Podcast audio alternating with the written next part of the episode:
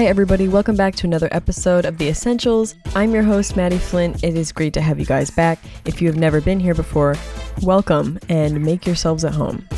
Today, I'm going to be talking about topics in ecology. Yay, we love ecology. I'm just kidding. I actually really like human bio more, but ecology is interesting, as most sciences are, and today I am going to talk about it. So, first off, environmental ecology fact of the day it is about spring and fall turnovers.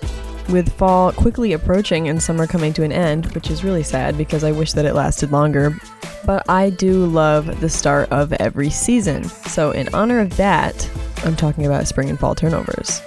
So, this is an environmental occurrence that happens. It's a seasonal process, and it recycles nutrients and oxygen from the bottom of a freshwater ecosystem to the top of a body of water. And these turnovers are caused by the formation of something called a thermocline, which is a layer of water with a temperature that is significantly different from that of the surrounding layers of water. Now, why are there stratified layers of water in one whole body like that? And the answer is that water has a high specific heat capacity. It really has a very high specific heat capacity. Like the temperature of water in a pond or in a lake or whatever, it decreases only a little bit when it's releasing heat into the surroundings. So that's why um, late into the day after a hot summer, and you'd think, oh wow, the sun's barely out, you know, the water should be cooling down by now if you're going to go swimming somewhere, but it's still warm is definitely because it has taken so much time to absorb that heat that it isn't all going to be released in a short amount of time. So that is why bodies of water can get stratified. So as we are making our way towards fall weather, water is actually going to help that process. It's going to help to regulate the rate at which air changes temperature. And that's why the temperature change between seasons is gradual. It's not just a sudden, like, it's 40 degrees now after it being 95. Water is going to help to regulate that and make it a smooth transition, or sort of smooth. Because if you live in upstate New York, the seasons are crazy. It's a really hot summer, it's a freezing winter, it's snow in the spring, it's snow in the fall. It might as well all be snow until it's July. But just to recap on the spring and fall turnover thing, for any clarification, I think a great and very appropriate analogy for explaining differing layers of heat in water would be if I talked about apple turnover, because we are in fact getting closer to fall, and everybody knows the two signature flavors of fall are pumpkin spice and apple. Dunkin' is already tempting me with pumpkin spice advertising for coffee, and I, I told myself I wasn't going to speed into fall because I'm trying to enjoy the fleeting final moments of summer. But that coffee does look really good, and I probably will end up giving in and getting one in the coming week during school. So, you are making these apple turnovers for friends, family, yourself, whatever the occasion is. You've got all of your ingredients combined in a bowl or even in the pot and it's boiling. It's the apples, the lemon, the cinnamon, the brown sugar, all this stuff is becoming a mixture. And so you're gonna spread that over the pastry sheets, which is gonna serve as like the crust and then the top part. So it's it's like a pastry filled with apples, duh. You're putting that mixture inside this pastry so that for this reference is going to represent the deepest part of the water and the pastry part will represent the top part of the water and the very bottom of the water. So at the very bottom, sunlight cannot get all the way to the floor of whatever body of water we're talking about, so the water is going to be cooler.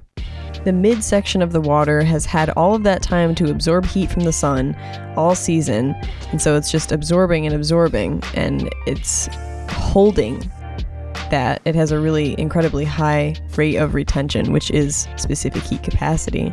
So that part is just really warm. Um, maybe not like hot, like bathtub water, but warmer than the bottom, the very bottom. And then the top part is the part that actually freezes once it starts getting really cold. You get that thin layer of ice on top because that is the surface. So imagine you have your apple turnover, it just came out of the oven, you're letting it cool, but the filling is really thick. And so, even after a few minutes, maybe the top of the turnover is a little bit more cooled off now. Maybe it's even like cool enough where you can touch it and not get burnt. But then you cut into the middle of it, and the inside is just flaming, and you're like holding it in your mouth. You don't want to spit it out, and you also don't want to swallow it and burn your throat out. So the filling was still warm. And now I'm going to relate this back to the spring and fall turnovers, where the nutrients inside the body of water are being brought from maybe the bottom to the top, and like the stuff that's on the top is going to end up getting recycled down to the bottom. So now those nutrients are being distributed. So with an apple turnover, you're going to cut it in half and like let the middle part open. So you're bringing that heat and the middle part to the surface so that that part can cool off. So you are distributing the heat from the middle to the outside. So, moving on, I just want to recap my last episode that I did about biblical creation and the evolutionary theory by Charles Darwin. I think I mentioned something about humans not showing any signs of evolution, um, maybe not physiologically, but being earth dwellers, separate from animals, but still earth dwellers, humans have evolved regarding adaptation to habitat before any major advancements we made in um, constructing our own habitats, really. We aren't animals, so we're not evolving from animal to human, but we have adapted to surrounding environments for survival. And we don't need to do that anymore because with advancements in technology that we've been able to make over the past few centuries, we really have been able to create for ourselves habitats that are comfortable that we don't need to adapt ourselves to.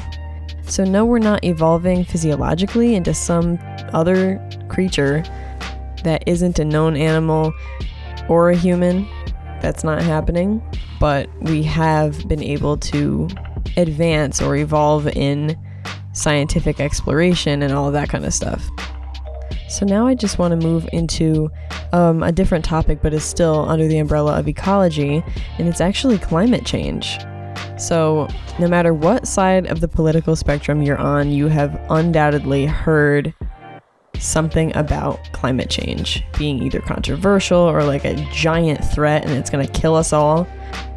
Commonly, from the right, you'll hear things such as it's mythical, it's imaginary, it's not worth spending money towards, it's a hoax, all this stuff.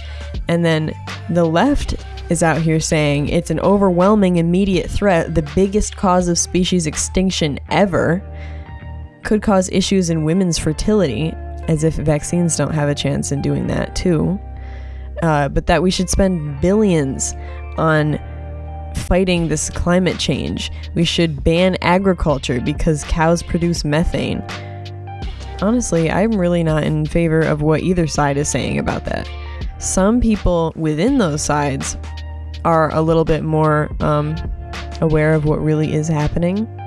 But generally speaking, we don't need to spend billions and billions of dollars combating something that has occurred naturally long before any industries were even in existence, long before giant agricultural businesses and farms and all that stuff. Back when it was just glaciers, like in the ice ages, the earth was already having temperature fluctuations. Like these glaciers were melting without humans having even established, even remotely, anything having to do with the industrial revolution, anything industrial at all. They were probably just using like rocks and wood to build things with.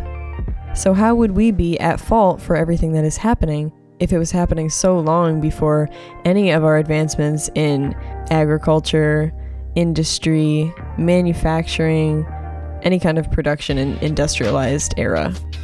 But they can use it now because they have this narrative written into their agenda of capitalism versus the environment. And that specific narrative is at the root of a lot of public educational curriculum, whether it be in elementary or secondary school or high school or college. It's there in all of them.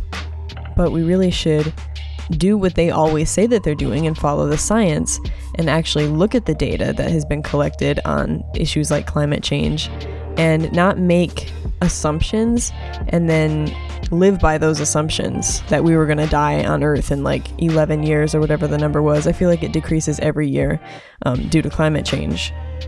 But by doing that, they are using a fear mongering tactic, and it makes more and more people want to follow their side of the party. So, really, everything that they're talking about is just a way to get more political power.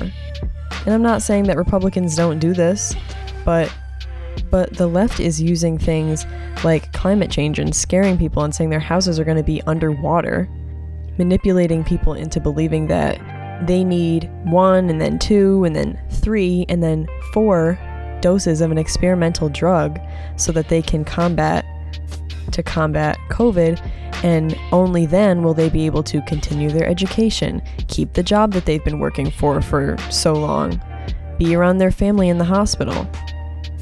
That should not be used as a part of a political agenda. Or taking an event and framing it as racial discrimination, like something is always racially motivated, and by framing it that way, they're creating sort of um, proof to the American people that this stuff is still happening. And they're doing the same thing for climate change. And a lot of these people that are environmentalists or are just very far to the left, like radical progressive left, these people are policymakers, they're in public health, they're doing a lot of things where they have a lot of influence on society. So they can really spread their agenda in a lot of different areas. Like, for example, and some of these are really cool. Like, if you want to work in one of these one day, that would be awesome. Just don't push Teslas on everybody.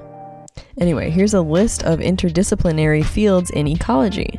So, within ecology, you could work in design, engineering, economics, human ecology, ecological anthropology, social ecology, the health fields, environmental psychology, industrial ecology, media, software, information, deep ecology or social ecology.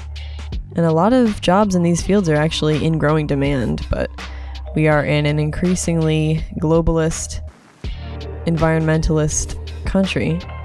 So, of course, they're going to be in demand. But they would be cool if you leave politics out of it but I feel like in today's political climate, it's impossible to leave politics out of things like that. But overall, I really do think that science and politics should be separated as much as they can be, because as soon as you start throwing your political agenda into something like um, science, you're gonna start skewing the truth, and we don't want that.